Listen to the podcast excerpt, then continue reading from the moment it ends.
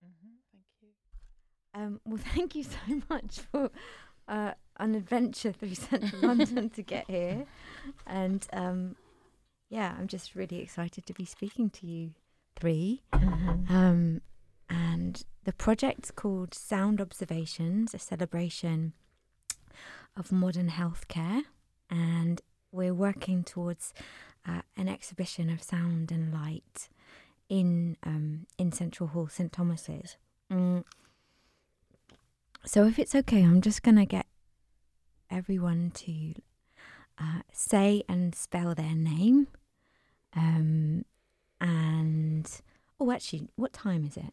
It's uh, 10 to 3. 10 to 3, lovely.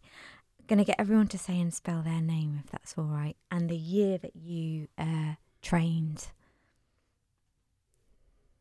So we start here. My name is Charlotte Yearwood Martin, and spell it C H A R L O T T E, Charlotte Yearwood, Y E A R W O O D, Martin, M A R T I N, and I trained in 2004. I'm Gillian Eastmond, normally known as Jill, and it's J I L L I A N E A S T M O N D, and I trained in 1991. Trained and qualified in 1991. I'm Rasleen Kahai, but like to be known as Raz. So R A S for sugar, L double E N for November, Kahai, K A H A I. And I qualified in 2018. And and how would you describe yourselves today, just in a couple of sentences? Like, who are you? How would you would I describe I, if I introduced myself At a party or something. at a party? it's been so long. I've been at a party. I'm, I've just introduced myself as Charlotte. Um, I live in London. I it depends on if it's a sociable event. Then I'll just introduce myself. I may say where I was born if asked. Um, and I'm Afro Caribbean. Where were you born, Charlotte? I was born in Belize.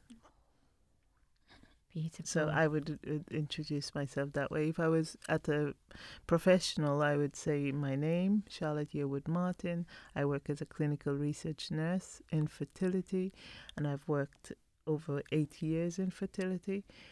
Um, and I am a Kofoworola Beni Pratt Fellow. So I normally just go up to everyone and go, IR, and ask lots of questions about them. So it's rare that there's time for anyone to ask about me. So I don't normally introduce myself fully.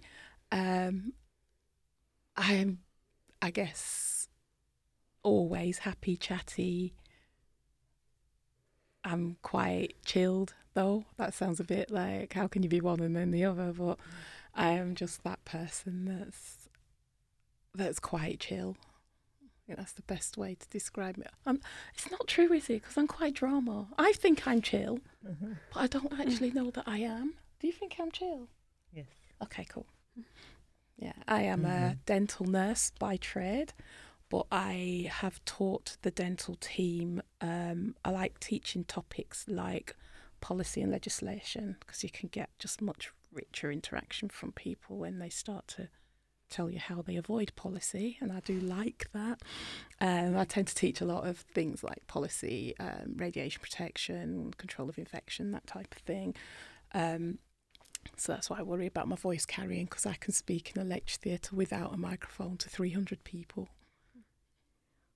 That's quite a skill. because it Mm. carries.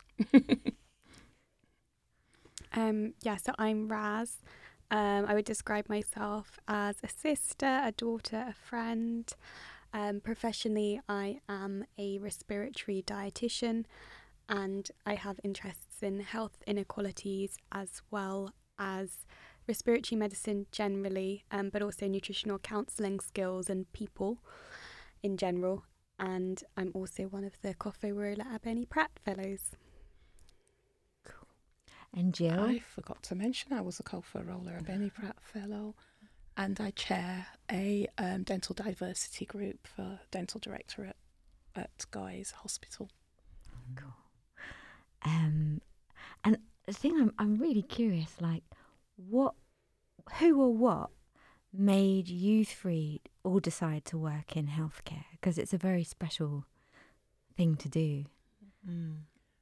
My mum told me not to. My mum was adamant that none of her children would work in healthcare um, because she came over in 1961 from Barbados.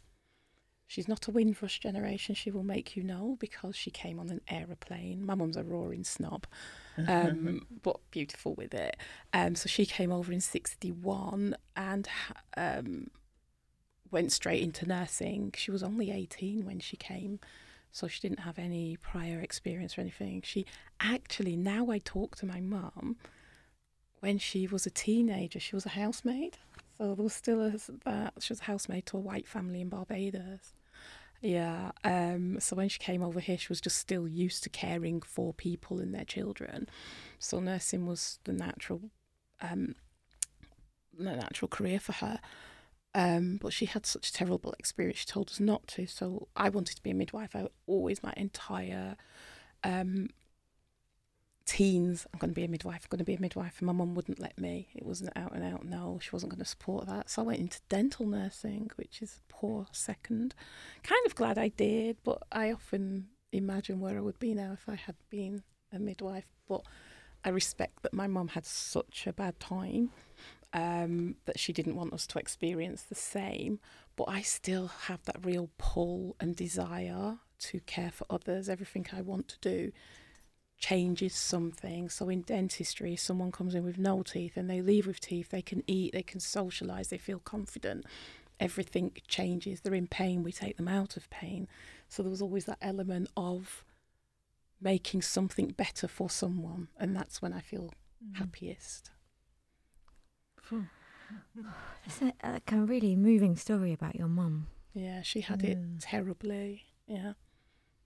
And we were talking yesterday, uh, and she was saying, the funny thing is, I think it still happens now, Jill. I said, yeah, it does. With still people that don't want to be treated by black nurses. There's still racism in it, you know, and it's a shame. And but we've had a better experience than her, and we've got completely different characters to my mum, so we can do something about it.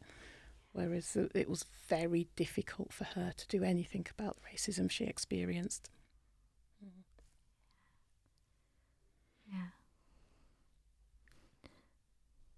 I bet she's dead proud of you now, isn't she? Only now.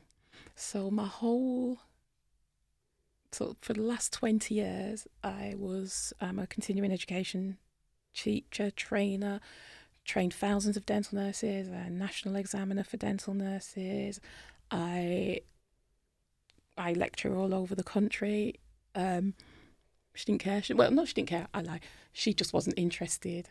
As soon as I became a sister, a dental sister, she was like, "Oh, I know what that is now." So now she's dead proud of me. Sort of thirty years into my career, because she gets it now and she understands that I'm happy and we don't have the same experience. was always her concern. She all right? Say that again. That was lovely. Oh, sorry. I said she all right now. And how about you guys?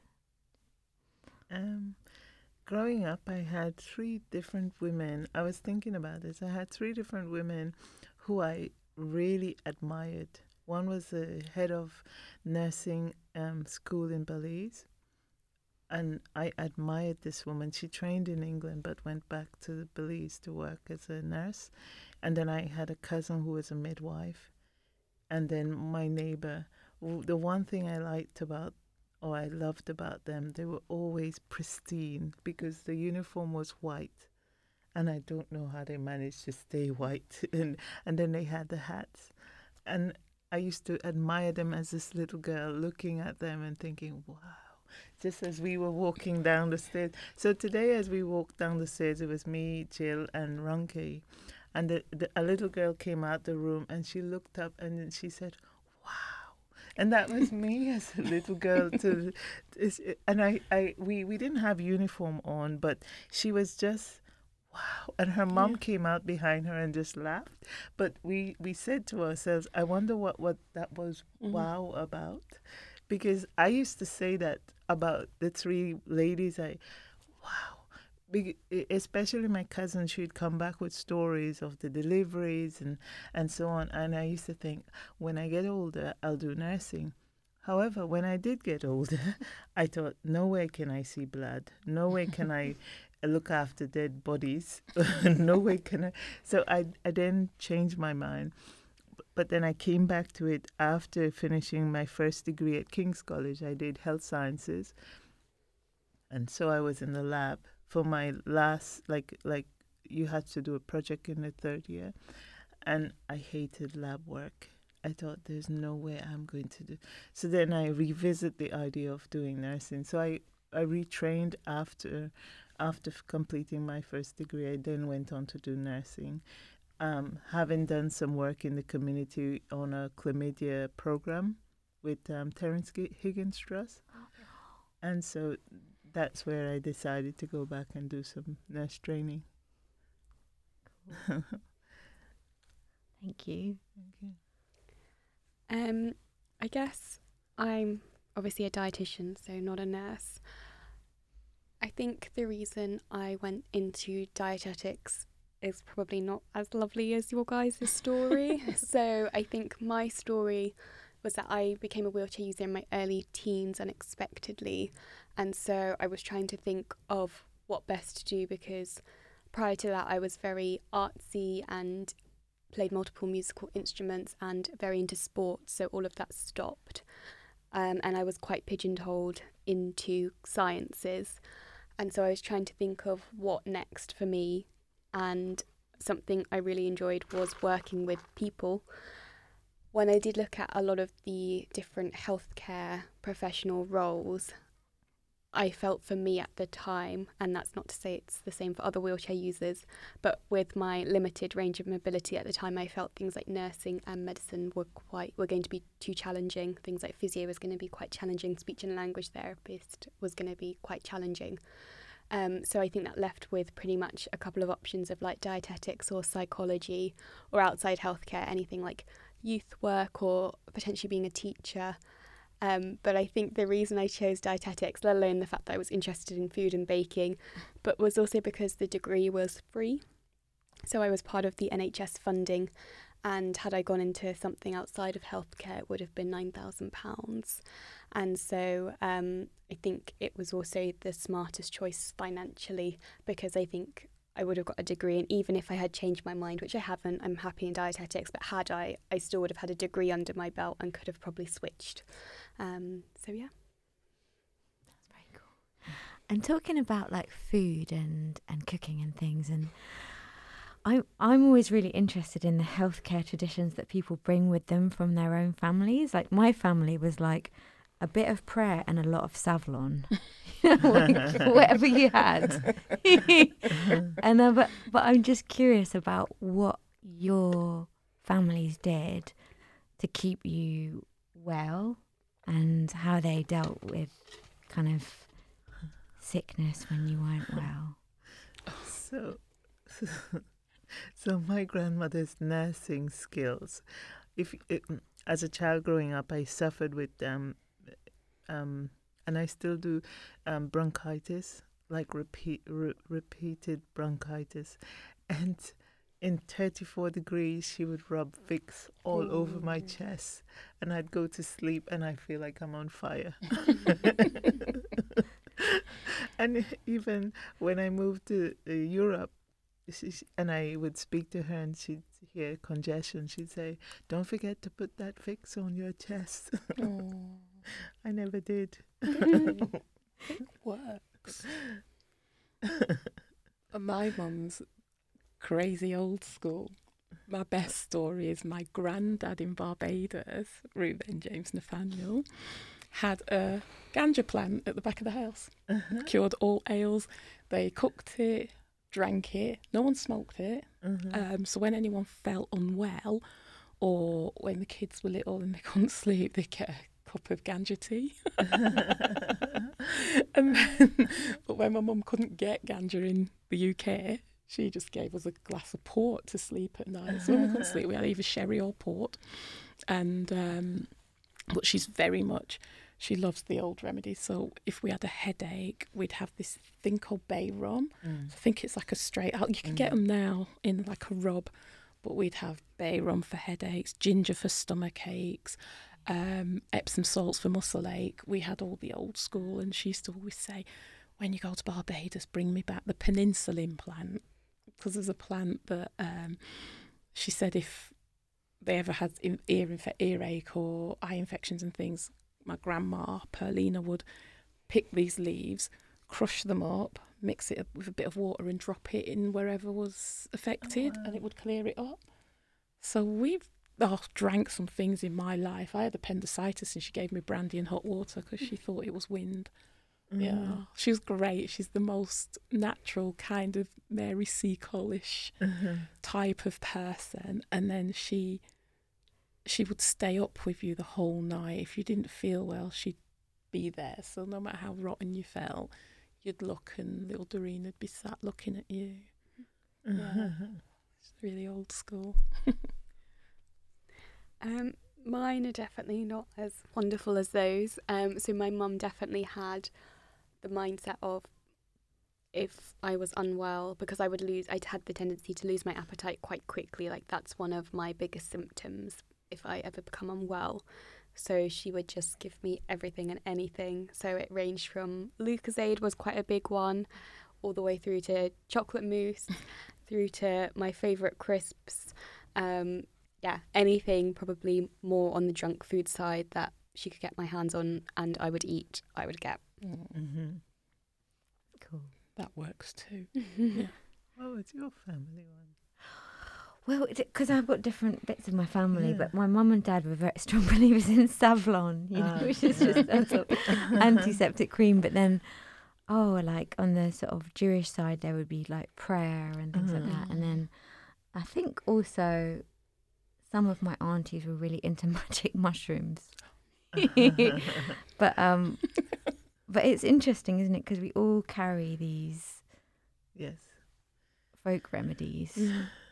And I wonder whether you also come across that in with your patients, like, or please tell them about the changes you've made Raz because I think that's like amazing with your diet sheets and things Oh, yeah, I think, yes, there's definitely like, and you can understand why I think, obviously, being a patient and a clinician myself, when you are a patient, I know that I personally felt so incredibly vulnerable trying to look for a cure or a treatment or will anything help me to get better. So um, I completely understand that lots of different people try lots of different things. I think the most important thing is that we're making sure as dietitians that it's safe and not harmful. Um, I think what Jill was talking about was a piece of work I did around cultural competence. So we typically work with patients who are malnourished. They typically have respiratory or cardiac disease and they have become um, very unwell and they're becoming catabolic, which means that they're burning off a lot of energy and their muscles are wasting away. And so at this moment in time, it's really important that we are optimizing their energy and protein intake. And I think something I had noticed quite early on was the information we were giving, because it's really important that we obviously give verbal information, but also written to kind of back it up, was that it was very much based on a Western diet and had no foods from Africa, the Caribbean, anywhere in South Asia, anywhere in East Asia, and I'm all for not reinventing the wheel. But when I tried to look elsewhere to look at poor appetite diet sheets, which had some of this information on, they were all pretty incomplete. So some might have some South Asian but no Afro Caribbean foods, for example. So I worked with lots of different dietitians from lots of different backgrounds and got it checked with our staff networks as well to incorporate a lots of different foods, world foods from lots of different countries into our diet sheet, which we now give out to patients. And this is now hopefully helping a lot with lots of different patients from lots of different backgrounds because I remember before just giving the previous one to um, a patient who was African, and I just remember thinking he's just going to put it in the bin because it just had nothing for him, and it was actually I actually felt quite embarrassed inside. So yeah, hopefully that will help, and I know that when we have given it to patients, they've looked at it and they said, "Oh, it's got my food in it," so it's had a really big impact on our patients from ethnic minority backgrounds. That's like that is huge. Mm. Like, do you guys want to add anything? Um, because I work in research, um, I try to incorp- uh, include um, women from all background, and what I do find with um, some patient groups, particularly from Afro Caribbean background, is that um, some, because they've been trying to get pregnant, they would um, have this, like you asked us, what we brought from our country they would have some um, what you would call um, remedies from their c- culture to to get pregnant. But because we're in research, I want to make sure that the drugs we're giving them is the actual drugs that got them pregnant and not something else. So it's really I have to keep emphasizing and reiterating not to be taking anything outside of what we're we're testing basically in in research. So uh, it's quite the opposite because I have to constantly remind um, my patient group, um, and, and it's really important because um, sometimes it, it's something that could be uh, perceived as harmless, but it interacts with the drugs that they're taking. So it's it's it's the opposite that I have to try and discourage them from using stuff from back home. Yeah, good old back home remedy. Yes. Yeah. Honestly, there's millions, isn't there? Yeah. Uh, particularly, uh, um, I had patients who either had gone home and brought back bushes, Mm. different bush drinks to to drink while they're in research, and I'm like, you can't do it because it could cause. Also, if we have um, let's say we have the baby delivered with something that's wrong, do we know it's the drugs or do we know it's something that they took? Yeah, and I find that oral health is not necessarily a priority in a lot of cultures. You know, when your teeth hurt, you take them out, and sort of the aesthetics of having teeth was never a priority. You know, and it, it's still quite often a battle when I'm talking about healthy eating, um, good oral hygiene. You know, buy this int- interdental aid; it'll make all the difference. You know, don't forget to floss every day not interested. So it's Mm. trying to sort of say, you know, because you can go to some dentist and, for example, you could have a crown fitted and they'd be like, oh, it'll be shade A1, that's the whitest, because obviously they're just like, oh, black people, really white teeth, so we'll just give them the whitest one, and it's not the case. Yeah. So it's really weird. You get these two types of people the patients that are not that bothered, the dentists that come up with this sort of give them shade A1, 2 straight away. You know, um, it's quite funny, but trying to get good messages across used to be more of a struggle. Luckily now things are changing and no longer the you know people come in with their own remedies for oral health care they're pretty much happy to buy things on the market but Mhm. I remember being in my teens and, you know, patients coming in, but they'd have the tooth in their hand. It's like, it's all right, I took it out. And you're like, you've got 28 gaps, mate. And you're like, it's all right. Can eat soup. So, luckily, in oral health care, things are changing for the better. And I'm just wondering, when you when you were early in your career, did you did you find it easy to find mentors who were black or Asian women? Like, did you have? Not at all. The first experience I had of seeing a black dentist was when I moved to London. I was 24 by then. And there was a black student. I was like, oh, I phoned my brother back in Manchester, like, you'll never believe there's a black student dentist. And we were like, oh my gosh. growing up in sort of northwest of England, we just didn't see it. There was no mentors. Our family were quite, they were older members of the family, all had quite negative experiences, so they weren't there. Um, my first mentor was probably Diana Wincott, who's an older white lady, but that's good because she could just see me and she created roles for me based on what you know what she knew and what she saw of me. So she was my first mentor and she sort of set me on that really good path. And then I ended up when I came to all of this happened in London. None of this happened in Manchester at all. In fact I was telling you all last week my dentist boss in Manchester used to give me the briefcase with the week's takings handcuff it to my hands because he said that none of my black friends would steal from me and it's 16 year old me walking through the market with a yeah yeah, and he thought that was okay. mm. like, so I had nothing, no one. We just sort of had each other. It was always a family bond. Um, but coming to London, I did find Diana as um, my first mentor, and then I worked with a um, consultant periodontist, Ravi, and he became sort of my London dad, I guess he was. He was like pretty cool, yeah. But it was all it, it didn't have a name then. It you know, we weren't known as mentors, but looking back, he certainly was. Interesting. I can't believe that about the dentist. That yeah, handcuffed it like proper handcuffs on the mm-hmm. briefcase. Yeah, and had the key. I was like, mate, do you think I'm not just going to unlock it and give it to them? and yeah, you know, I just think, how did you even say that out loud? Mm. You know, but no one batted an eyelid. No one defended it. Everyone's like, all right, see ya. You know, I had no one. My early experience of during my training mentor was horrible. I think he was quite oppressive, but I was determined to become a nurse.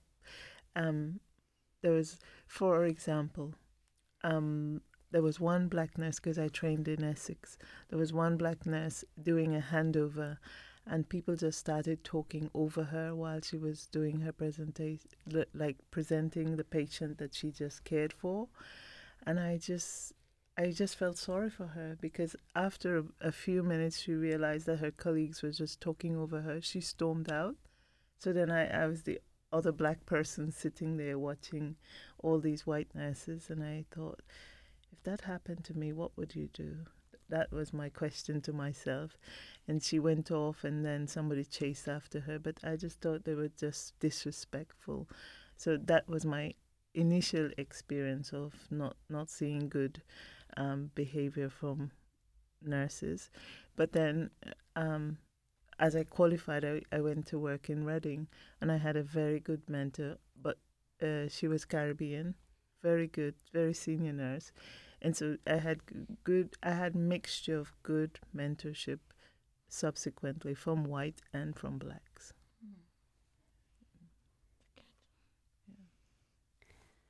Yeah, I think for me, allied healthcare professionals, it's quite a different cohort to nursing. So we know, for example, in our organisation that nearly 60% of nurses are ethnic minority, but obviously that drops to 1.25% for band 18 above. However, with AHPs, only 25% of them are ethnic minority, and obviously the London population is 40% ethnic minority. So there is an overall representation at all levels. So for the first two to three jobs I was in, I was the only ethnic minority dietitian sitting in that team. So there was certainly no one that I could look up to, and I didn't even know any really ethnic minority dietitians at a more senior level. That did change when I came to London, um, as it is a little bit more diverse. Um, and I also had a senior manager who found me specifically an ethnic minority mentor who is dietitian by background, and she's also director level for equality, diversity, inclusion in the NHS. And she paired me up. And at the time, she said, "Oh, you, it'd be helpful for you to specifically have an ethnic minority mentor." But I didn't really understand why. But now experiencing it, I think it was really important, and she's a real core part of my NHS family, really. And I'm really curious to know, like, um, what made all of you want to apply for the for the fellowship, for the Kofoworola Abeni Pratt Fellowship? Um, so, um, in my directorate, women's um, health, I worked in EDI, and so we were looking at the res data, and also within my own career development, I felt, I feel that I was blocked, not blocked, but not supported to advance to another level. I also had different incidents within uh, the department where, for example, I was working as a research nurse in one department. While I was away, my office was changed completely. All my files was moved. Um, consent forms went missing, and I was accused of not um, consenting certain patients to research. Which, anyway, um, and I just felt that there was an injustice, but there was no one to support or uh, p- people did like uh, my direct line manager understood that I wouldn't have done that but she's also a small fish in a big pond so there is only so much help and support. And so when I saw this um, fellowship being advertised I thought one for my career development and two for other nurses who are not able to speak up or um, in terms of getting um, their career progression because the the advert was that not only will I um, help or, or, develop my own career, but also work to improving um, access and develop other nurses, and it, it, I I thought that was a good opportunity f- to do so. Mm. I'd had. I don't. I didn't realize I had had poor experiences until I we had so I was always um, in my previous job the only black person. I was always the only black person, and was now I can see some absolute I would call it microaggression, but over aggression. It was aggression against me. So we'd set up policies. You know, I like teaching policy, but we'd set policies and procedures up and people wouldn't follow them and I'd be saying well actually let's just be fair but people were not treated fairly and I clearly wasn't treated fairly but I didn't see it and then a um, another black tutor came into the role and I just saw from the outside looking in the way they treated her the way she was treated was so overtly racist. So two people started at the same time. Black lady came in with a degree, started had already started her masters. One came in as the daughter of the head of nursing, and the white daughter was rising at a rate that you could never imagine. And everything she did, if the black person had, was doing it, they even sat parallel to each other, but the black one wasn't allowed to sit in that place because she was going to be a fire hazard. But the white one was. Honestly, looking back, you just think, oh my gosh, this probably did happen to me, and I just never saw it. Mm. Um, and any time she she produced anything, they would turn it around, change it, put their own names against her her, her work products and things, and sell it as their own. We went to because I deliver a lot of training. I took this white nurse's daughter to well, I didn't take her. They insisted that she came with me with no experience, but we were delivering some education in a church hall and the amount of swear words that girl came out with, and you could see everyone bristling, you know, because the person who'd booked it was also the local club leader or something. Um, and the the racism was rife, and I decided to quit. And it wasn't long after that I quit there. But what happened then is you can see it happening now. My eyes were wide open, and I've gone into another environment where again there's discrimination, bias, racism, whatever you want to call it, and I'm not tolerant of it anymore. I wanted to stop it. I actually got the black tutor out of that environment as well. Um, and we set up a, a group. We call it the cultural group because there's so many different cultures that are combined but together. And these these nurses now have a safe space. They had trust in me. It took me a while to build that trust because obviously, if you come in at management level, no one trusts you. So I took a while so to get to know them, to be part of that crew so that they would trust me. I defended them. I, I could actually acknowledge what they were going through. So when we set up the group, um, I was lucky enough that I could go to some of the nursing and midwifery EDI meetings. And I was the lowliest banding because banding and hierarchy seems to be a thing in nursing and midwifery, but I was the lowest banding person there. Um, so I had nothing to lose. I didn't know anything, so I'd put my hand up a lot. I'd in, I, I would actually um, have quite a lot to say. So when I heard about the fellowship, I thought this is where it's taking me. It was just sort of the next natural progression. For my own development, absolutely, because I'd been stagnant in my other role. They literally stopped me from doing anything other than what I was doing. But actually, the fellowship then allowed me to interact with others and uh, and bring them with me on my journey. That was a lot. Sorry, Raz. No, that's all right. Um, it was it was interesting to hear nonetheless. Um, so I think a couple of things. I think obviously I have the intersectionality between visible disability as well as being an ethnic minority, and so I think that I come into quite a few issues on a day to day basis everything from how do I open the bins in the hospital, which are foot pedal, through to where will I get changed.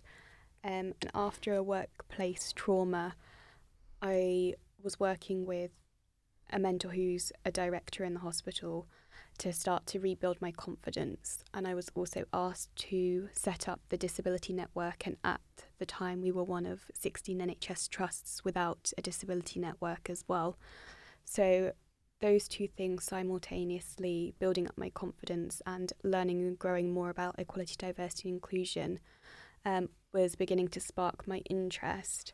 However, I am still relatively newly qualified, but I think working in the pandemic and working in critical care in the pandemic, and I had to upskill pretty quickly because our critical cares had expanded from one to three.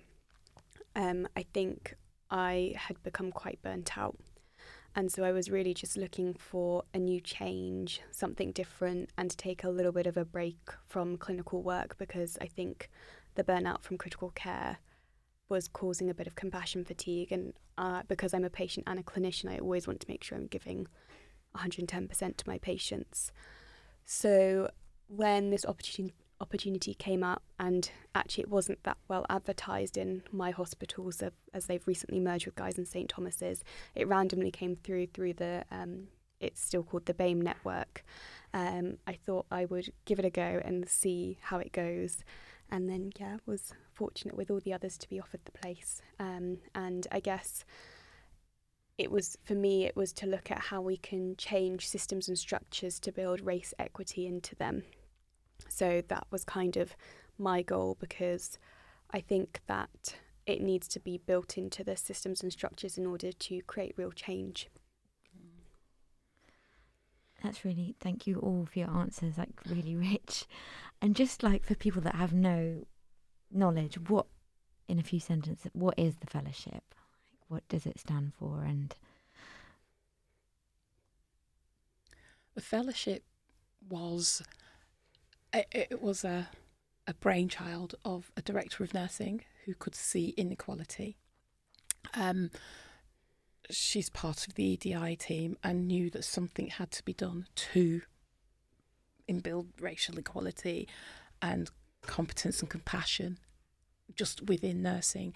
The RES data showed that RES is the workforce race equality survey, and that data shows constantly that black people are black and minority ethnic people are not treated in the same way the career progressions are not the same as white people um, and that there is actual there's actual data to show that our experiences are always less good than others um, it's quite in depth. It's quite detailed. Um, and they look at things like your career progression. Have you been harassed and bullied? And um, have you had appropriate support?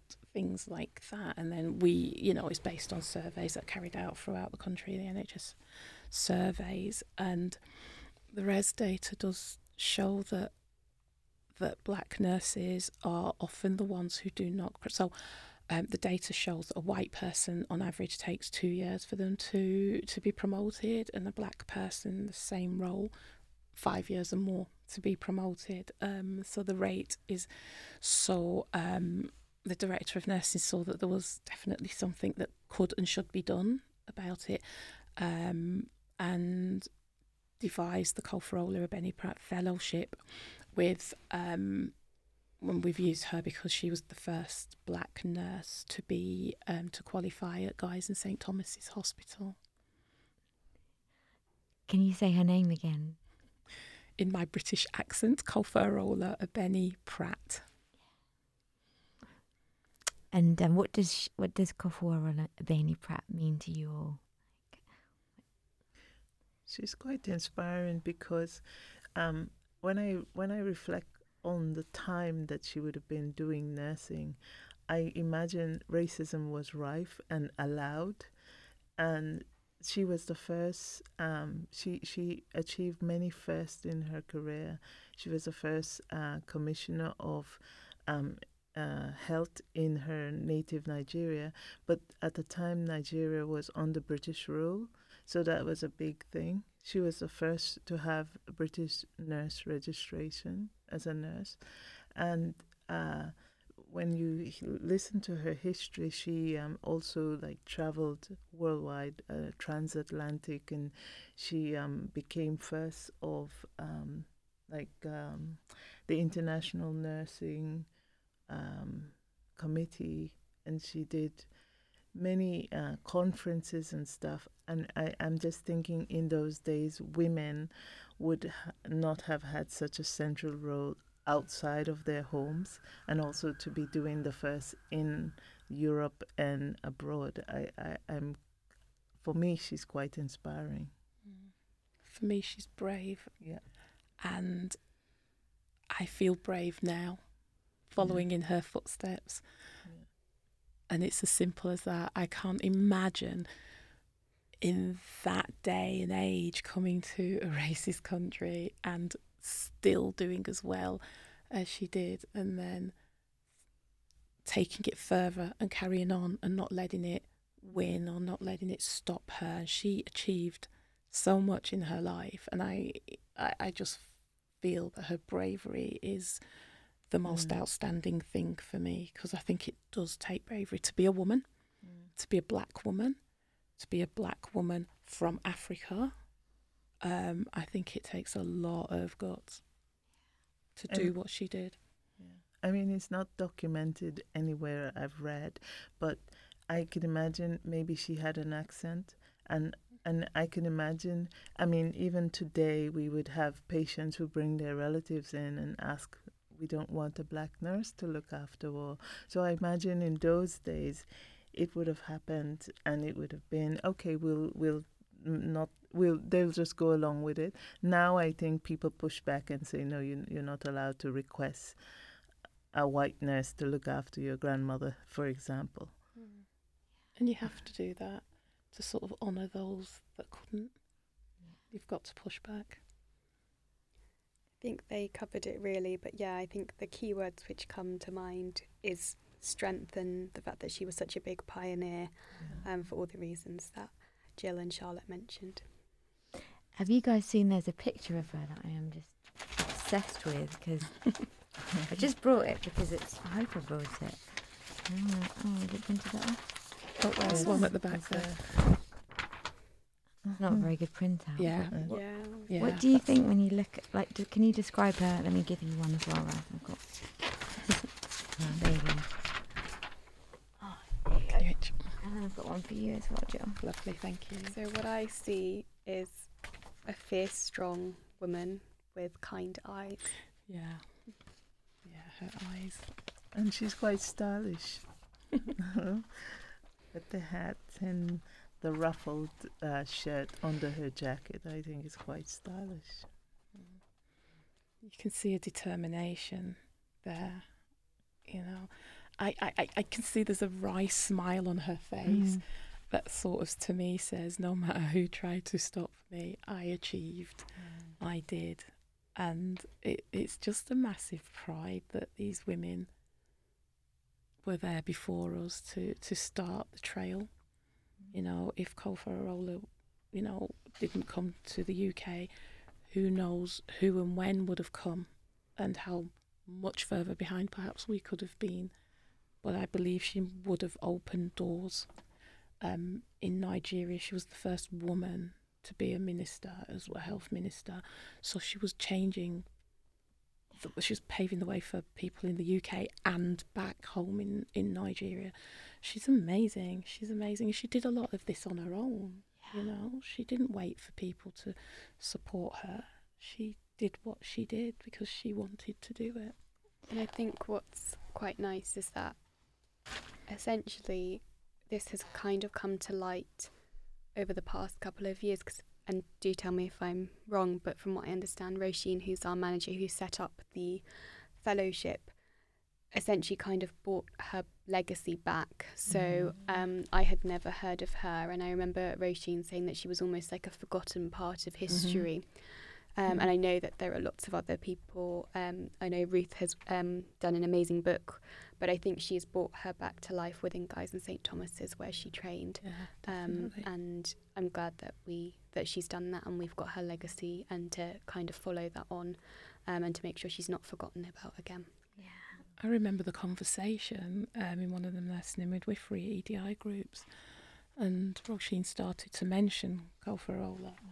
And I would be sitting, because we were all on Teams then, because a lot of this was during the pandemic, and um, Googling frantically, who is this mm-hmm. person? I couldn't spell it, so I couldn't find her. Mm-hmm. and it took a little while. And then you think, yeah, she needs to be remembered, she needs to be acknowledged, she needs to be a part of the trust because mm. she was a huge part from for us. For me, she's a huge part. Seeing black people ahead of me is what matters, and then seeing black people coming in, young black people, because I'm sort of in the middle now.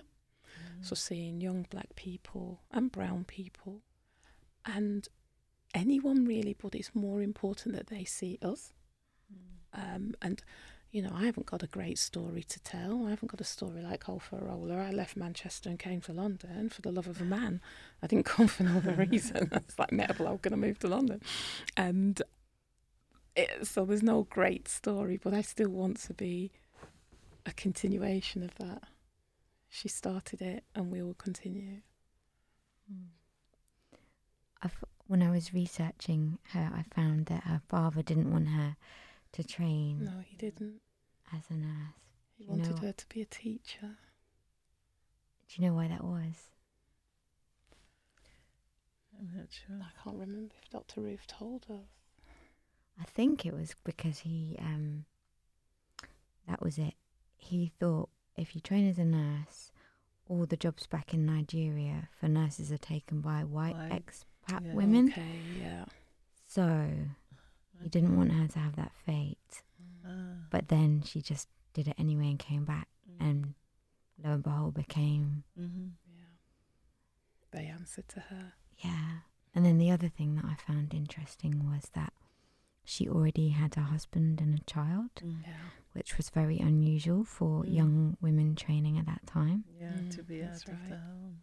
So she took she left her child with a lovely childminder, and there's the matron, Mrs. Smythe, was really impressed that she never asked for special leave to go and visit her child. She was so dedicated to her studies, and to think that she did that, Yeah. Yeah. I often wonder whether she wanted to and felt that she shouldn't because she would be held back because of it. Mm. But whatever reason, good for her for showing her determination. Sometimes you've got to sacrifice something to gain much more. Yeah, you get the feeling that she had to be two or three times as good as everybody Mm. without a doubt. Yeah, around her. yeah. Um, so d- tell me about the day that you first met each other. Can you remember? We were went to conference, went didn't we? conference. Yeah. We went to um, Whitehall uh, Industry group. Industry Group conf- EDI conference, and that's where we first met. So it was a bit weird, wasn't it? It wasn't weird, but because we were there to do something else, we didn't really get much chance to interact with each other. So we kind of introduced ourselves like, "You're a fellow, we're a fellow, yay!" but it was week later when we, because we only worked together one day a week. uh, We spread, the whole group spreads across the week, but we're all together one day a week. So we Thursday. yeah, we make that count. So we've grown really. So initially, because I'm a bit of an observer, so I sit back and figure people out before I start jabbering on. Um, and it took us a while to sort of gel, not because we didn't like each other, but we just are strong characters, and I think you needed to be a strong character to get through the interview process to get on Mm. um, so we came with our thoughts and and feelings and us just our unapologetic selves. And by the time we are five months down the line, I think we're a brilliant team. I really do. I think we get along because there are certain. Um, we have different characters, but each of us um, have something that we bring, e- even if it's just to keep Mhm. everyone else calm. Mhm. so that's why. we share the same values when it comes to EDI, which is why we're there. And one thing we can agree that we want to work together to to make a long lasting difference. You know, we just don't want to build a module um, that people can refer to at the end of their training program. Oh, you know, attend this EDI module, and you've. It's we want to, as Raz said, uh, we want to make a difference from within and throughout. And I think what's different in clinical work is that, especially for dietitians, um, but I think for nurses as well, is that you're quite an autonomous practitioner. So how you work with teams is very different. We'll all do our each individual part and then feed into a mm. team. Whereas this way of working is, is more like project management, which I don't think many of us had really done before. So it was a new way of working, new way of working with a team. You can't just silo off really and do bits and pieces on your own. You can do a bit, but you can't do everything on your own. You need to kind of work together. So I think that was the other side that my brain had to switch to was about how do I work in this kind of environment of project work as opposed to being an autonomous practitioner where I see my patients, feedback to the doctors and nurses, and then that's kind of my role. Um, so yeah, but I think I completely agree. I think we all have so many different skills, such a diversity in skill set, diversity in thought, but our values are are very similar. So I think that supports us to help one another and hopefully um, do the best that we can do. And so tell me more about like your individual character, the individual character, like characters and first impressions and how it works on a like a human level. What did you think of us? I think because for me, I have been in the EDI space for about a year prior. So I think I came at it, and you can tell me if I'm being unfair, a little bit of a different level um, because I've listened to conversations from a director board level being part of the EDI steering committee. I, in some ways, had quite a clear vision um, about things I wanted to do and wanted to disrupt within the system and structures. Um, and I think for me, I probably came across as quite strong from that respect and needed to wind it down a little bit. and um, I think I still have those strong thoughts and feelings and character. And I think that's probably, again, due to the intersectionality because whilst there is the RES data, there's also the DES data, which is the Workforce Disability Equality Standard. And actually, the most affected people within the organisation is the intersectionality, it is those who are ethnic minority and disabled. So that is the most minoritised group. So I think that because I'm probably most affected, my drive to make things better, I want to like do things at a million miles an hour, and that's not always possible. Um, so I think that's probably how I came across. Um, to be honest, my first impressions from you guys was just genuinely that um, I thought everyone was quite nice. Um, I just remember on the first day when I did meet you at the conference, like I was just very confused about who everyone was, um, and we didn't have any faces to names, so I was just very very confused on the first day. Um, but yeah.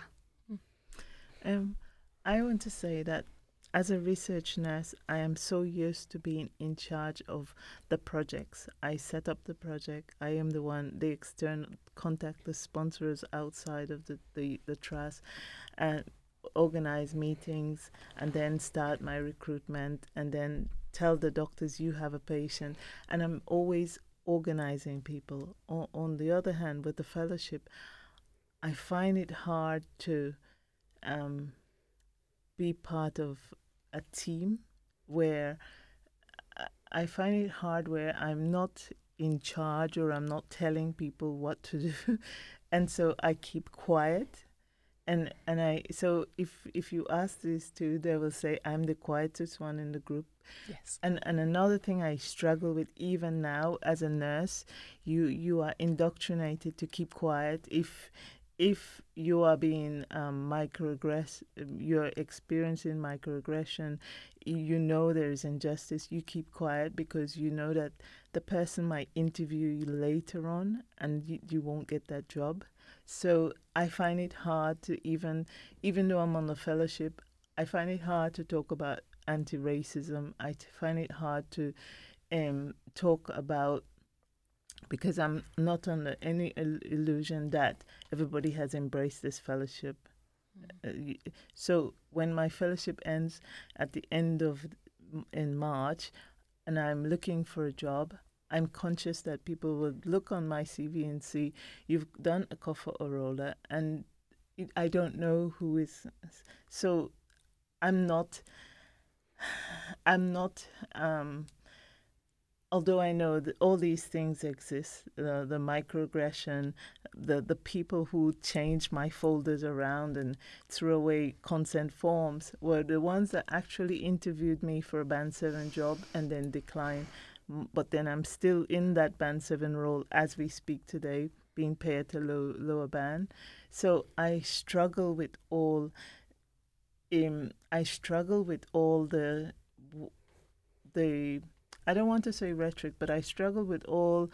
If I don't see changes, I, I, I um, get disillusioned quite quickly because you, you, on the on the surface we're saying that anti-racism and anti, anti um, discrimination, but I know on underneath there is still all this going on, and I know we can't change it in a few few months, but even even within our circles, I know of people who are not, who haven't bought into it completely, the fellowship. So for me, I keep quiet sometimes just because I am trying to process all these things going on. It's true because I've always kept quiet. In my previous job, there was literally no one to talk to. Yeah. You know, you're the only black person in an entire hospital in ma- in sort of middle management. Mm. Like, who's going to listen to me? Yeah. So when I came to the fellowship, um, I wanted to hear what everyone else had to say. My daughter's the same age as Raz, and they really they makes me laugh every time I see them because they're so similar. Mm-hmm. And that's what I love, you know, that real passion. I love that about Raz. Yeah, is that she doesn't hold back. Mm. Um, and she said to, to this morning, I said to her, I don't learn well when people speak um, in a certain way. I switch off. If I, if I detect it's like an attack against me, I switch off and I go quiet. And she said, I do the opposite, and I thought my if, when I was 27, I probably would have benefit from being on this fellowship Yeah. now, but I'm too old to change so quickly.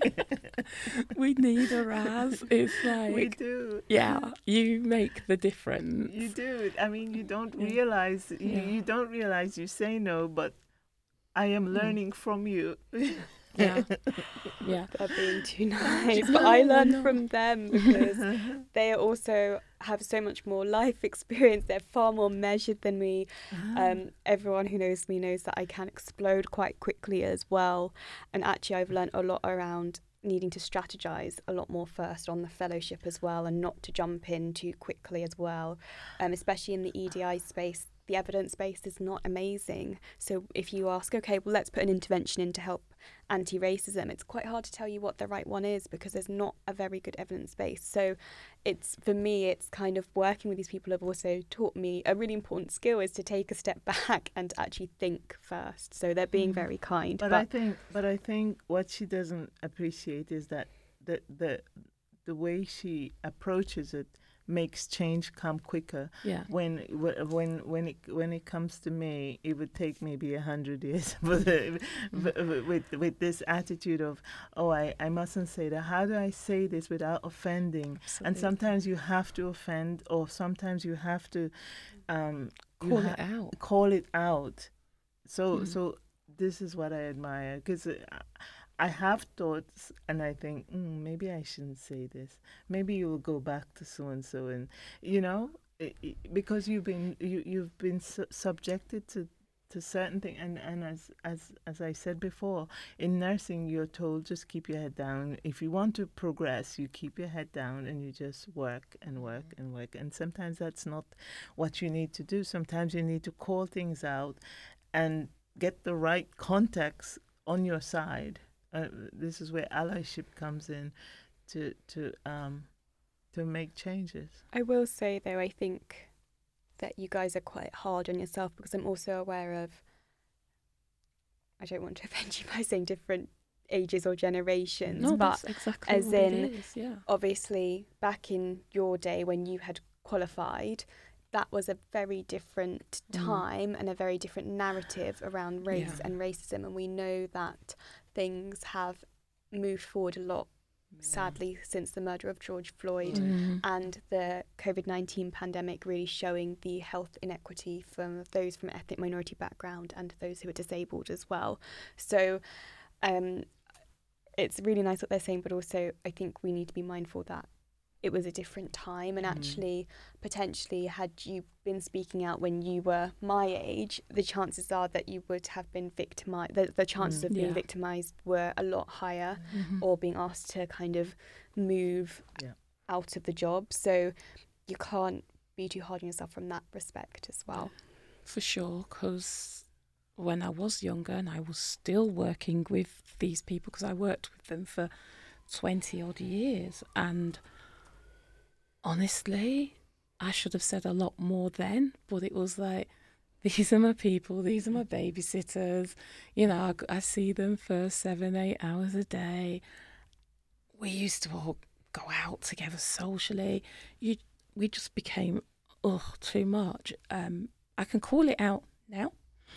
And that's the best thing about being in the fellowship, seeing all, hearing all these experiences, seeing the different ways that you can approach an issue. And actually, now I'm so empowered to do something about it. Was before I used to take it all home. The burden would be then, you know, oh, happened to me today, you know, happened again today. This is what's. But now it's like, actually, no, I'm going to call it out. And no matter how uncomfortable you feel it is, what's the point of me being in a fellowship where we're trying to to to change this? We're trying to disrupt this. We're trying to to to embed really good practice in everyone whether you want to or not. It should just be there and so normal. And i'm so focused on doing that now. I don't mm. necessarily necessarily want to go back to dental nursing mm. I want to go back to some. I used to always think, you know, if I was a child of the 60s, um, or I was uh, a young adult in the 60s, I'd have loved to have been a Black Panther. You know, I could see that in me, but that was sort of pushed out of me, squashed out of me. It was like suppressed, but it's come back. There's a real fire in my belly now, and that is seeing and hearing different perspectives. So you know, listening to Raz, she brings it all to to date. Mm. Listening to Charlotte, she puts a, a, a similar like sort of share your experiences, Mm. and it kind of combines it and makes me want to be a better me. Makes me want to change everyone. Makes me want to have those conversations with people. That's very powerful. Um, Thank you. Yeah. the one thing I also just wanted to quickly add, which I forgot to say, was just that I feel like language has evolved over the past Yeah. couple of years as well. So before Black Lives Matter, using the word racist or racism, I would never use that word. Mm. And yet I would see it. I remember, um, you know, a dietetics student who was a friend who sadly uh, failed off the course in her placements. And I remember being like, I don't know why that is. I know there's a race element, but I would just never use the word racism because Mm. it felt far too powerful. And so I think, again, something which has changed is the way we use our language around racism these days and how um, that has evolved over the past couple of years as well. And whilst it might be uncomfortable for other people to hear, it is important that we also say it how it is. Yeah. And I'd love to hear more about the kind of specific interventions that you're putting in place and the th- and the things that you're really passionate about. You know. We came in it thinking, this is again how this group works mm-hmm. so well. We came in thinking empowerment. We need to empower black nurses and minority ethnic nurses because they're not getting these jobs and it must be because they're not suitably trained, qualified. That is so you've heard Charlotte just naturally already came into the profession. She uh, she already had a degree. They're well educated. They're just not getting the opportunities. So we were we've then faltered because the whole point was to empower. But actually, you know, we don't need empowering. Mm. We needed the allyship. That's Yeah. because in this trust, as Raza said, when you rise to a band A, A and above, we're only represented by one percent. You know, there's only one percent of us there. So who is saying, "Oh, when I look at my team, all of the band sixes and sevens are white, and all of the band two, threes, and fours are from a minority ethnic background"? Who's saying that? It's not being challenged, you know, and it's clearly visible, but very few people would have stuck their neck out to call it out, apart from Roisin. Roisin had to work on that. To, Mm. so we're working on the allyship as well. So getting But I also think it's interesting that it had to take a white nurse to, Yeah. to be to be recognized. And over the years, black nurses have been saying, "I am being race, I'm Mhm. being discriminated against," and it's just dismissed. And so when a white nurse says it, then it sounds different, and then Yeah. people pay attention. yeah, When when when it's it's well documented, we, we so many black staff has said racism exists in the NHS, but it takes a white person, and then we're, we're, we're pay, uh, the attention is given. The data's been showing it for, For- forty or more years. Yeah. absolutely, yeah. But so what? So what? How do you understand allyship? Like what? well, this is a very good question. So, um, I think to begin with, yep. So, I think what we all thought the fellowship was going to be about, we've kind of then turned it on its head and realised that we're gonna. That's not actually what we want to do, and we want to focus on these two strands of empowerment and allyship. Um, I will just say that our manager Roisin has done a lot of work in the nursing and midwifery space um, the allied healthcare professional space at a very different place and just we've ju- just done some engagement work and been presenting that around lived experience and that's the first time that's been done for allied healthcare professionals. So it's the start of the journey as opposed to nursing and midwifery which is which has been going on for a little bit longer due to Roisin and other colleagues. Um, so in terms of allyship I think this was something that we were quite interested in exploring a little bit more um, so there was a survey in the States done by a woman called Minda Harts, and she had es- essentially explained that she was she's a black woman, and she had explained that her lived experience was that it tended to be white men who helped her up the ladder. Um, and when she had done a survey to ethnic minority women and white women, she found that 80% of white women felt that they are allies towards ethnic minority women, but ethnic minority women felt that only 20% of white women were allies towards them. So there was already a disconnect. So we listened to that and thought that was quite interesting. And then we took that a step further. So we did a survey with nurses and AHPs around allyship. And again, 80% of white nurses and AHPs feel that they are allies towards ethnic minority nurses and AHPs. What we then did is we gave six definitions of allyship and asked them to choose which one resonates with them most. So there was one which came out as the most popular, and then we filtered for white nurses and AHPs. And what was really interesting is that the most popular definition changed, but then what was really a lot more interesting again is that not a single ethnic minority nurse or AHP had chosen the most popular definition that white nurses and AHPs chose as their most popular definition. Okay. So I think when we think about allyship, I think one of the biggest things is probably that we're not on the same page. We're not mm. talking about the same thing.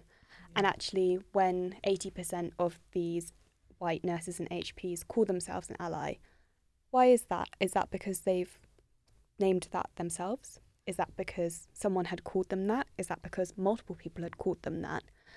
And actually, I think something we've seen is kind of on white ally programs, there's a quite a high dropout rate. I think in our organisation it was Mm. 30%. And actually, if 80% of white nurses and AHPs already think that they're allies, why would they change?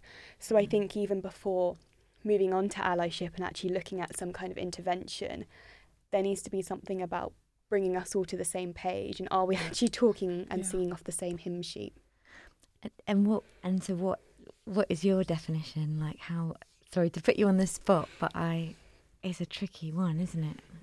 It's a tricky one because I think everyone sees it differently based Mm. on their personal and lived experience. And, you know, if you'd have asked me what an ally was three years ago, I'd have said, oh, it's someone that helps me up the career ladder. Just very simplistic. But actually, now I don't know what I see as a true ally. I don't know. Um, from my experience, the one person that thinks that they are an ally um, really is not an ally in any shape or form. And actually, as soon as I step away from what they want, I'm an enemy. If they were sat in this room, they would tell you 100% that they're an ally. So it really, so my head is kind of like, I don't know what a good ally will look like right now. I think it's someone that would, I think at the moment, if you ask me now, it is that person that will champion you, that will step in front of you and step between you and a, a, a barrier and call out what they see from a good place, not just that, you know, that's the woke thing to do, but actually they can see what we experience, what we feel, and they are willing to do something about that. They want the same for us that they would want for themselves. Mm. I I think an ally to me would be somebody who recognize my ambition, who also recognize my skills, and um, see the barriers in place and try to um, try to support me to get round these barriers, but not put putting me in a position or trying to put me in a position where I don't qualify and I will fail. Yeah. So, so for example, um, when I when I had that incident, I would have liked um, somebody within that team to say, "Well, actually, I sat in this office with Charlotte, and I know her, but I didn't feel I had anyone in my corner." And and and so that would be a, for me. It would be a good ally. Um, and, the other thing I will say about allies. because I have good allies in my personal life. because I live in England on my own. My families are all in the US. And so I don't expect them to know everything about my culture. And I have friends who I would say is sometimes inappropriate with their language, and I would point it out, and they'll be like, I'm so sorry. And they're more remorseful and trying to get it right. because you won't always get it right. You, it, it's like I would say I'm an ally to someone who is from a different uh, background as mine, but so I won't know everything about them. But it's the willingness to to learn mm. about me. I even have a friend who we went for afternoon tea recently. She's white, she's my age, and said, I don't see colour, Jill. I see you as white. it's like, what? What? this is not right. And I would never have thought that from her. She's the person that would say, hang on a minute, who are you calling black? You know, she would do that. But I just think that she just. Yeah. And what I tried to explain is, I think you see me as British, Mm. not as white. Um, but yeah, like you Yeah. say, she was super remorseful. She sent me lots Yeah. of information, and I don't, you know. Um, so it's funny because she thinks she's an ally, Yeah. but then she doesn't see my colour. Yeah. Mm. I think it's also, I mean, I agree with everything they've said so far. I think to add to it, it's someone who is willing to give up their seat at the table for you as mm-hmm. well, because that will really support to make a difference. It's someone who talks about you in a positive light, whether you're there or not. Mm-hmm. So, also about you to other people behind their back. So, really supports to champion not just in front of you, but um, behind closed doors as well. Um, it's someone who understands you to the best of their ability and looks out for opportunities for you and will also say your name in the table. And the only thing is, the difference is that um, some allies or some people who perceive themselves as allies can be like um, white savior, and I don't want that uh, either. Where they're doing something because they're doing it to you, or uh, without acknowledging your capabilities as, as a as a practitioner, as an individual, that you are able to fight for yourself. But if should you need the support, they are available. Yeah, I think sometimes they just don't. Although, you know, you can have an ally unless they know you a little bit about you as a human, but also you and your culture, Mm. you won't get it right. And it's the Mm. people that take the time to, to find that out um, that are more likely to get it right, you know. And I just laugh because any sort of EDI things I go to and we start talking about, you know, cultural awareness, it's always about food. And that is, I know, it's like literally my bugbear is always about food. If I say Caribbean, they say jerk chicken. You know, I'd win any bet on that. and it's like, no, get to know the human, get to know the facts, get to know that one Caribbean island is very different to another, get to know that black people and Africans, um, Ca- black Caribbeans and Africans are very different Mhm. then you'll understand us. But actually, you're still in that space where we're still categorized by colour, Mm. and a true ally would would be able to to represent an individual or a or a culture or a group of people correctly. And it's really important for that in terms of health inequalities as well, because if you're just lumping together South Asians, for example, actually it's not necessarily South Asians. For example, if we look at the prevalence of smoking, um, the two top uh, uh, people who have the highest prevalence of smoking are Black Caribbeans and Bangladeshis. So if you're just categorizing us all as Black or South Asian, actually you're not really getting the data you actually need Mhm. to support best care going forward. Um, and so it's really important that you see past that and be curious to understand people Yeah. further than just a surface level.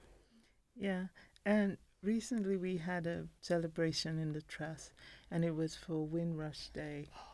They were um, doing something with the statue at Waterloo, and um, it was really upsetting for me when I looked because I think there was six or there was a few people in the chapel. There was not I, I from for the video I was sent. There was not a single white person, and and I thought these nurses gave up their time and everything to come to the UK to work, and this is the kind of service they deserve. But we have a whole float for Florence Nightingale every year. Every year, We champions celebrate Florence Nightingale and just that one. I mean, of the six people that were in chapel for Windrush, I'd taken two, so I was 50% of the, the people there, and it was excruciating. So on the one hand, they tell us forget about slavery because it happened so long ago, but we can't forget about Florence. But 60 Mm. years ago, there was all these black nurses who came after the war to work and rebuild Britain, and the service you give them Yeah, just was just. So then those things really make me demoralized. Yeah, because they didn't. Like, my mum didn't wake up one day and said, you know what, I'm going to go to England. They were asked to come. You know, they were recruited in. And my mum said, oh, it was all over the TV. It was in all of the newspapers, you know, come to England, the streets paved with gold. Literally, there was this real England's going to be. But I don't think anyone who was recruiting in had spoken to the British people Yeah. to find out exactly how they felt about this. And it was just too much for them, clearly. So, you know, the, the Windrush generation, I look at that statue when I come across the Thomases every day. And the first time I saw it, I cried. I literally thought about everything they went through, literally walking the streets, trying to find somewhere to live, you know, for doors to be shut. And they still then would probably encounter that landlord that shut the door in their face and care for them. Yeah. We had no discrimination whatsoever. We did not come with guns, and even, you know, when he took us from the slave ships, we were rich, we were educated, we we had everything we needed, and then to be brought here and told that we were primitives, and you know, we had our own languages. We could tell the time still now. Mm-hmm, mm-hmm. You know, I'll go to Barbados and people are like, "Oh, hi son, it's X time," and I'm like, "Whoa," you know, we did all of that, and mm-hmm. we're still treated like Yeah. Second class citizens or worse. And it, it's sad. It's really sad and it's upsetting. And yeah, when I went into that chapel and there, uh, there was no one there to celebrate that, I just felt really demoralised. We last year in we did a pause to some of the the staff dental nurses just did a little celebration of black nurses in history. So we went from Kofoworola up to Jacqueline Dunkley Bent, who's the ch- the midwife that delivers the royal babies, you know. Mm. And there's I think there's 1600 people in the dental directorate and two people sent an email. Two. It was acknowledged by two people and that's because they knew me. And it's that that you think you still don't think we're worth it. You mm. still are not grateful. And who else should we like be naming and bringing in? Starting with your mum and Oh, Doreen. Mm. there's like, there's just, I don't know. I think every single person who came here and chose to come here based mm. on perhaps the lies they were told, but nonetheless they stayed, they should be celebrated. Kofoworola was the pioneer. She really was a pioneer. And she started something great we want to continue, but every single nurse that works here, no matter where they're from, if they, you know, they need to be celebrated. We need to be celebrated. Yeah. And it's not just nurses, it's every single person in healthcare, even down to that person who brings you a cup of tea in the morning when you're on a ward. That person who gets up at crazy hours o'clock to come mm. to tend to you, and no matter what abuse they get, they come back.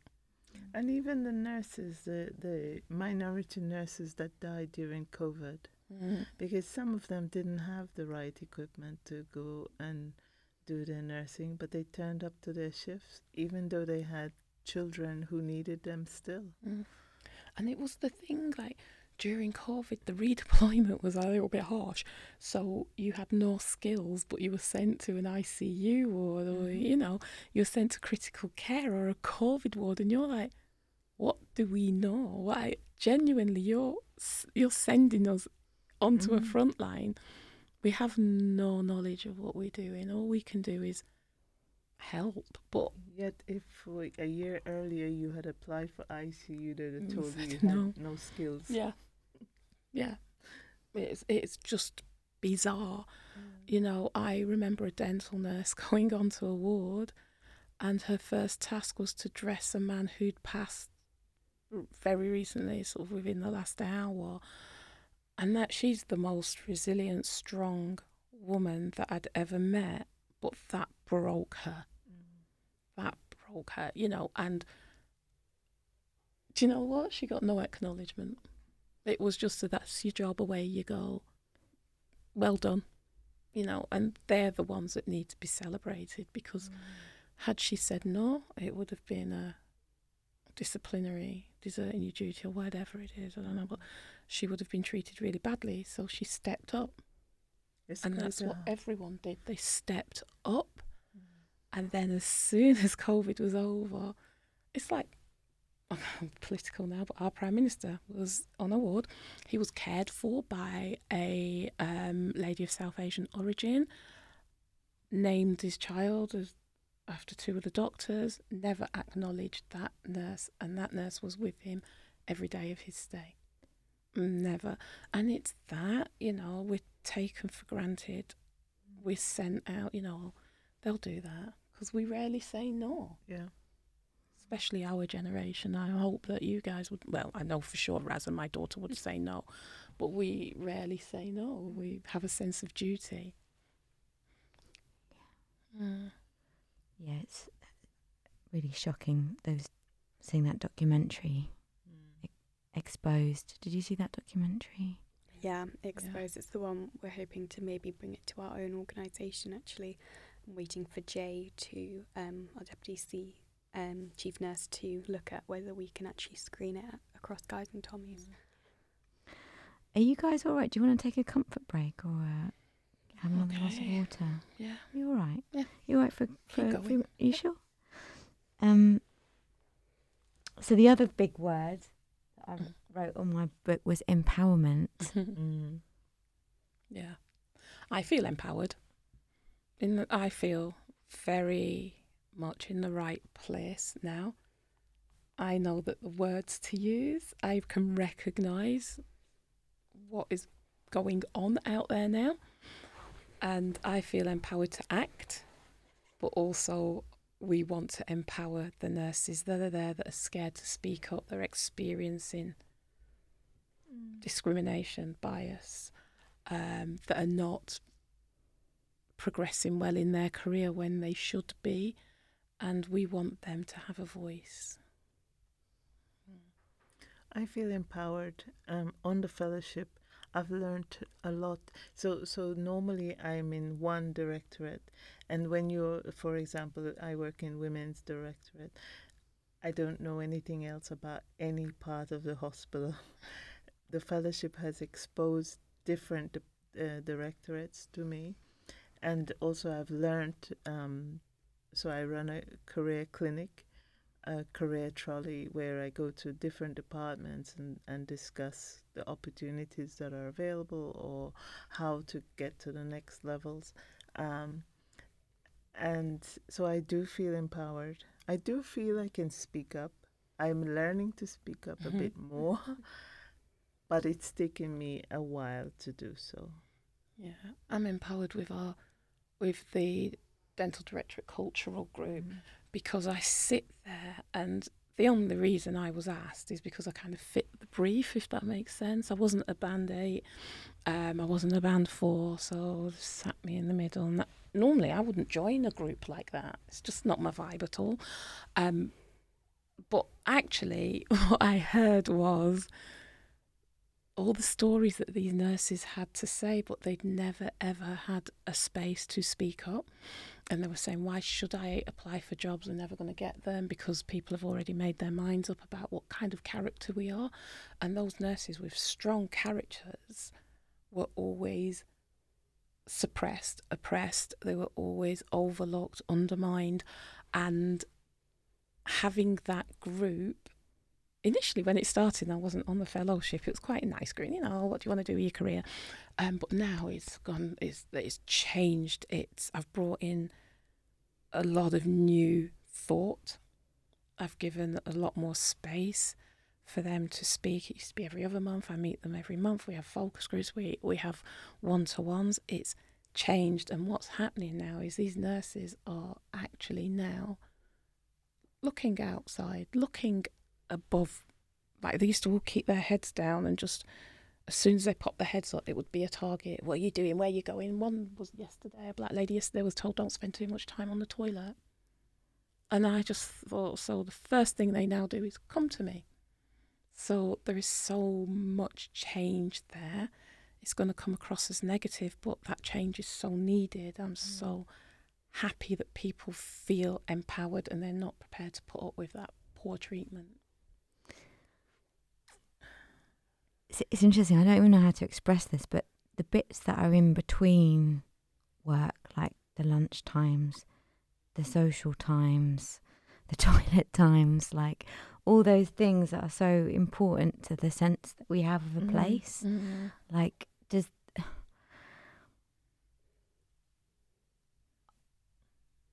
are those spaces that you're trying to make more inclusive as well, or is that? I was going to say when I heard spending more time. So black women, uh, as you get older, you're likely to have fibroids, mm. which causes you to bleed heavily, yeah. which causes you to need uh, to empty your bladder. And the idea that someone tells you you've been in the toilet too long. Yeah. Yeah. That department needs some education. Well, it's going to get it. yeah. Wow. Get, but also, we have a very dental nursing has changed. Um, when I first started in the 80s, it was very much a blonde white girl, blue eyed white girls profession and they'd marry the dentists and then the next batch would come in and marry the students and then and then it started to change and I was one of the few black in Manchester there was two black nurses in the whole school in London there was three maybe and then it started to change and now it's changed so much there's a very large Nepalese population and just their culture. I hear them all, what have you brought for lunch? Because they all share the same food. Someone brings rice, someone brings meat, blah, blah, blah, blah, blah. They sit together. And when you sit together, you might slip into your native tongue. And they try to outlaw that. Not the, the management, but the management came to me to say there's complaints about them talking in their own language. What should we do? And I said, nothing.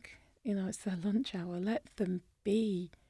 A lot of them have married and come over here and have have forged a career and let them be, you know. Mm. But the fact that those questions are still being asked, and they are a group that never, or no, they're a group that rarely speak up, very rarely hear from them.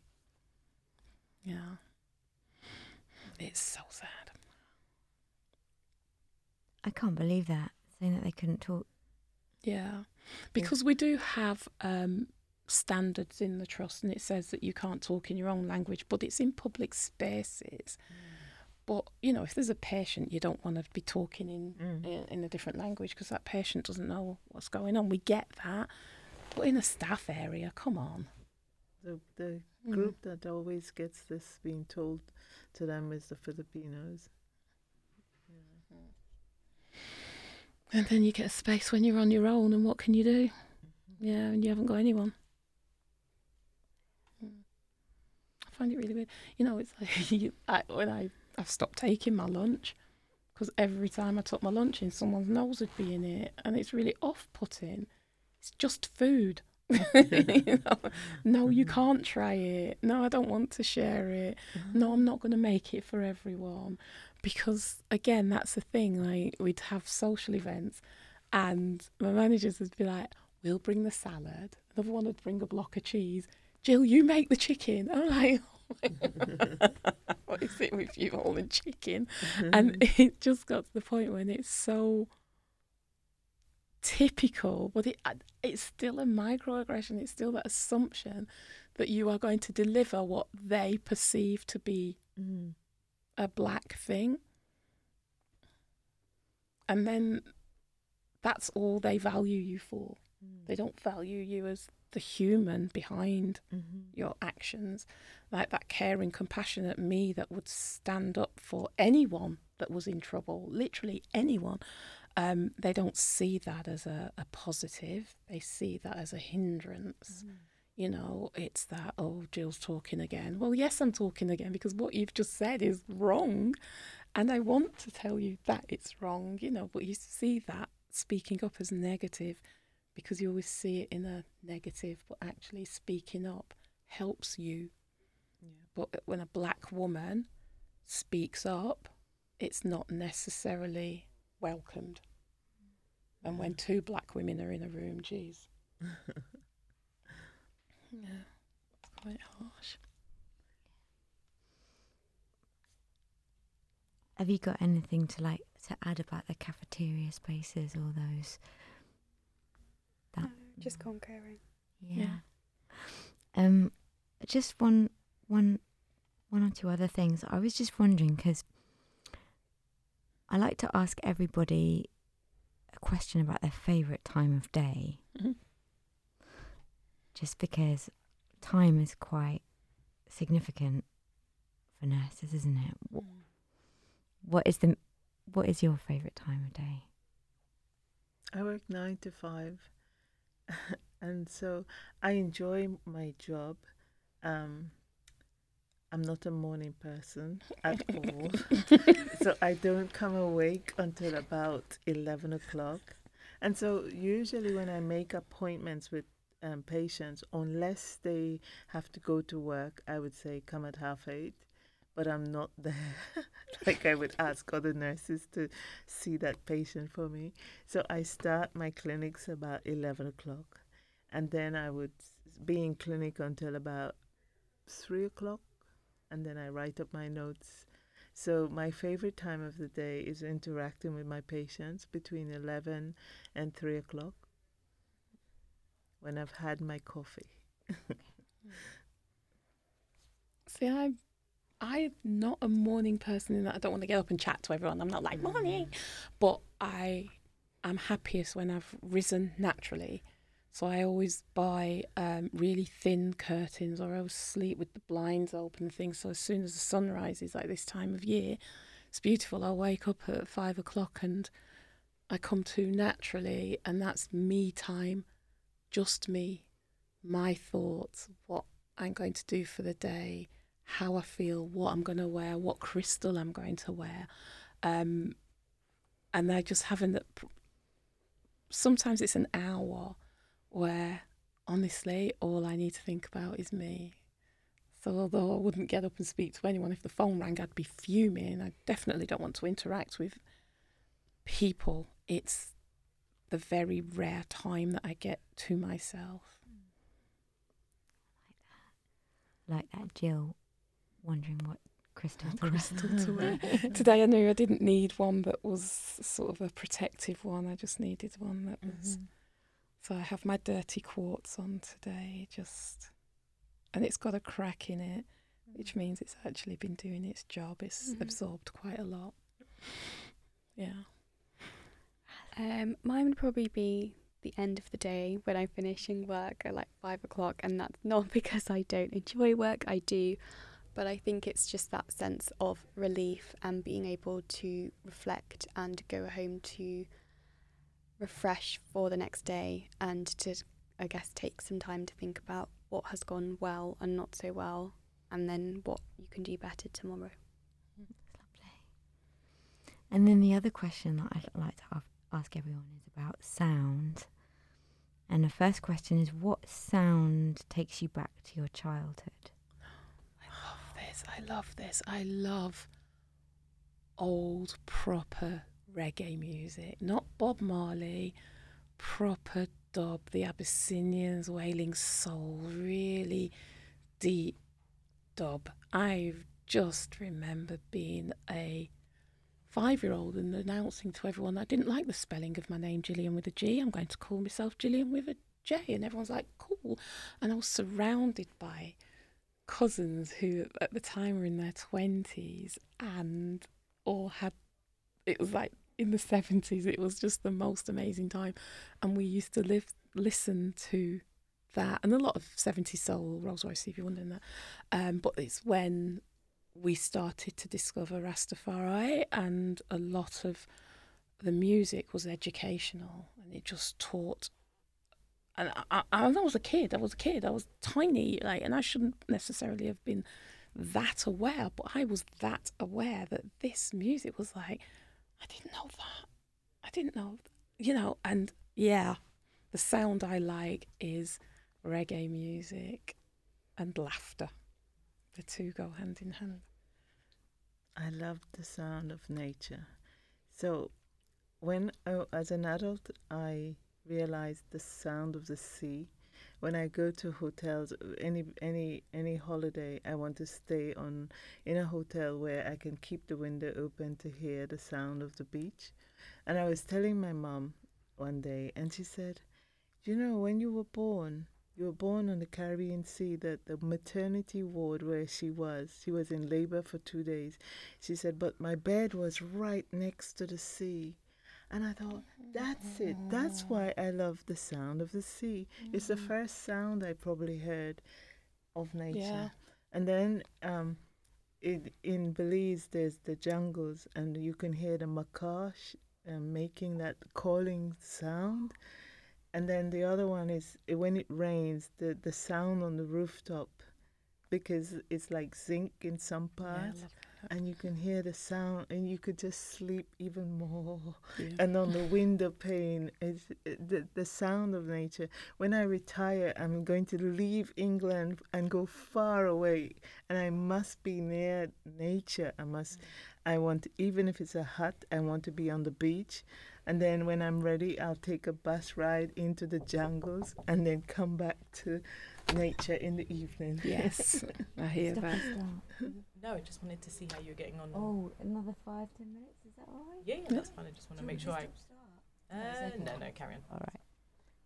Mhm. Um. Oh, can you shut? Yeah. So nature for me.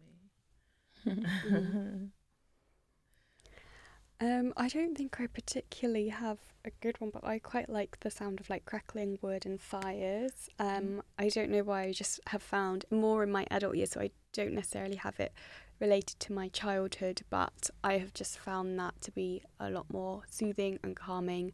I think just being more in touch with um, myself since being burnt out. So I think I quite like lighting candles, um, the crackling ones, and just like listening to that. Mm. Beautiful sounds. Yeah. Mm. And I'm wondering, like, what are the sounds that you associate? What are the sounds that you hear during your nursing day, from from the morning? Constant bells.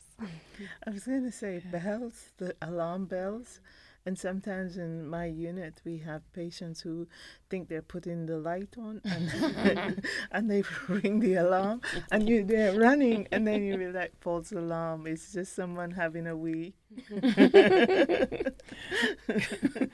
I just hear chat all day, just all day long. Someone's saying something. So I put my headphones on and listen to reggae music. I literally just hear chatter. Even on the days when you are on your own or you think you're on your own, someone will just come in and stop, talk. It's like, I've got quite a lot to do. And it's not a bad thing, to talk is good. But that's the sound I hear the most. Um, I would say generally like nursing call bells. I think Mhm. is quite a common one. Um, And if the if the what about the Kofoworola Pratt Fellowship? Is that got a sound associated with it? Um, chatter or laughter. I think for me, it's Teams. We're always on Teams meeting. So when I hear click, click, I look up. Even if I'm not in that department, I look to see Oh, they're having a meeting. I wish I could be there. yeah, Kofoworola has a, Buzz. a vibe. It does. It has a vibe. It's a good vibe, Yeah. and it's a safe vibe. It's a very safe place. That's not a sound, is it? Mhm. But it's a buzz. It's a buzz. There's always an energy in Kofoworola. And um, I'm just wondering, does has there ever been a moment for you guys when time has frozen? Your perception of time has changed. For me, it was when I started to see the same poor behaviour in a new environment. Everything just stopped. I was like, I can't believe I've come from the frying pan into the fire. I thought this was different. But the behaviour, you can recognise behaviours. And I'd left one hospital, I'd come to another, was assured it was a safe, happy, welcoming place. But there's the behaviour, and I just screeched a halt. And I just had to stop and think, okay, I, and I had to change my mindset, unfortunately, because where I'd come in being a little bit more open, I had to not be open because it was being used against me.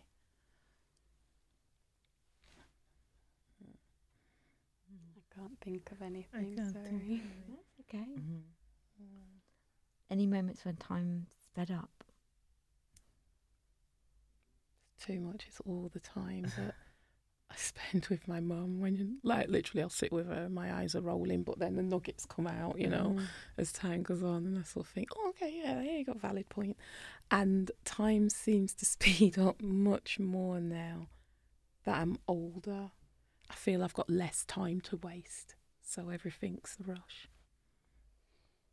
Yeah, I think on the fellowship when we get into those moments where we're like, I don't know, something, we're just like laughing at something. I think there was one time in particular I can remember, I think it was about tech skills and trying to find trying to find the white allies course for London South Bank and it just spiraled into lots of different things and one of our colleagues Ronke was saying I found some gems and she had missaid it and Charlotte had brought that up and I think when we're in that kind of mood I think that what was actually quite a long time had Mm. felt really Mm. short Yeah.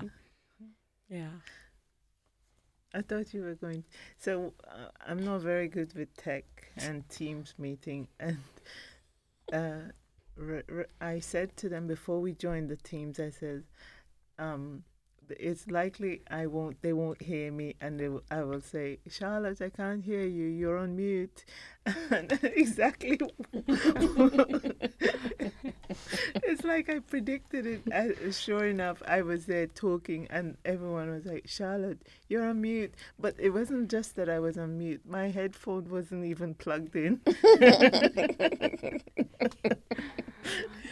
Oh man, we do have some good times there. We've got a really nice group of people with us.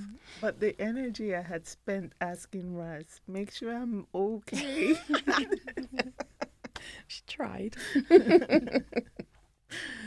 yeah, thanks to Kofoworola, mm, it's Yeah. where we are. We can laugh. You know, I look forward to coming to there because people understand. yeah. You know, you can say to people in your other job, "This is how I feel," but they don't get it. Mm. you know, um, even when you share lived experience, they Mhm. don't get it. So I really look forward to coming. I was saying this morning, poor Raz, she normally gets me at, at my worst.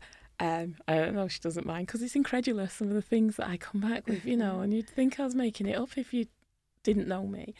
Um, but it's that I really look forward to coming because we'll at some point laugh it off. Mm. It just, and that is all down to Roisin and Kofoworola. Mhm.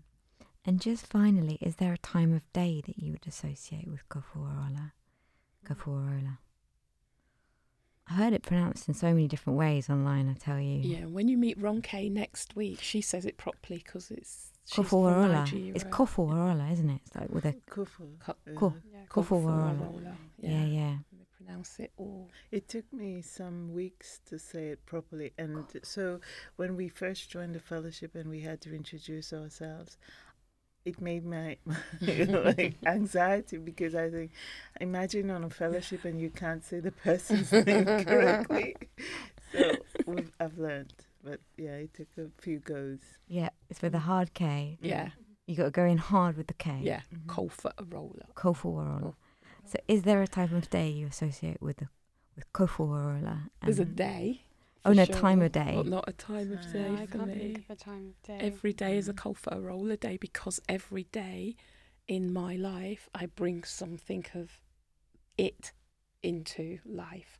So it might be discussions that we're having. It might just be like one of my favourite times of day is on my way home. Every day I call our Doreen, see what she's up to, and we have a little chat. And some it's that uh, like I bring Kofoworola into a lot of things. Um, so every day is a Kofoworola day for me, and every there is just random times when it's necessary to call upon her or the fellowship or my fellowship um, people. It's lovely. Is there anything you want to ask each other before we close? Bet there is. Well, I, I, I we always, I joke and I always say Razzie's going to be a CEO at some point, like she, you know, and, and mm-hmm. Charlotte's going to say one day, "I've had enough of you guys. I'm out." Am I, tr- am I right? Yeah. Do you think I'm right? Are my ambitions for you too high? Because I really think you can achieve.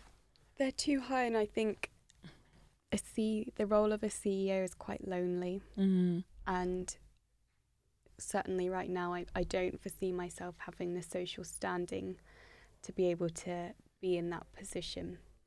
Um, and also, I'm, I can have the tendency to be quite a venter, and I'm aware of that. And you can't do that as a CEO. um, so, hopefully by that time you've vented everything out. and Yes. There's nothing more to vent. You've sorted it, everything. Mm. and then all of a sudden there won't be a dropped curl. I'll fall out my chair and then another vent. So yeah, maybe maybe not.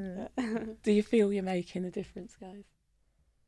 Um, I think in my department, for example, we've never had the career trolley ever.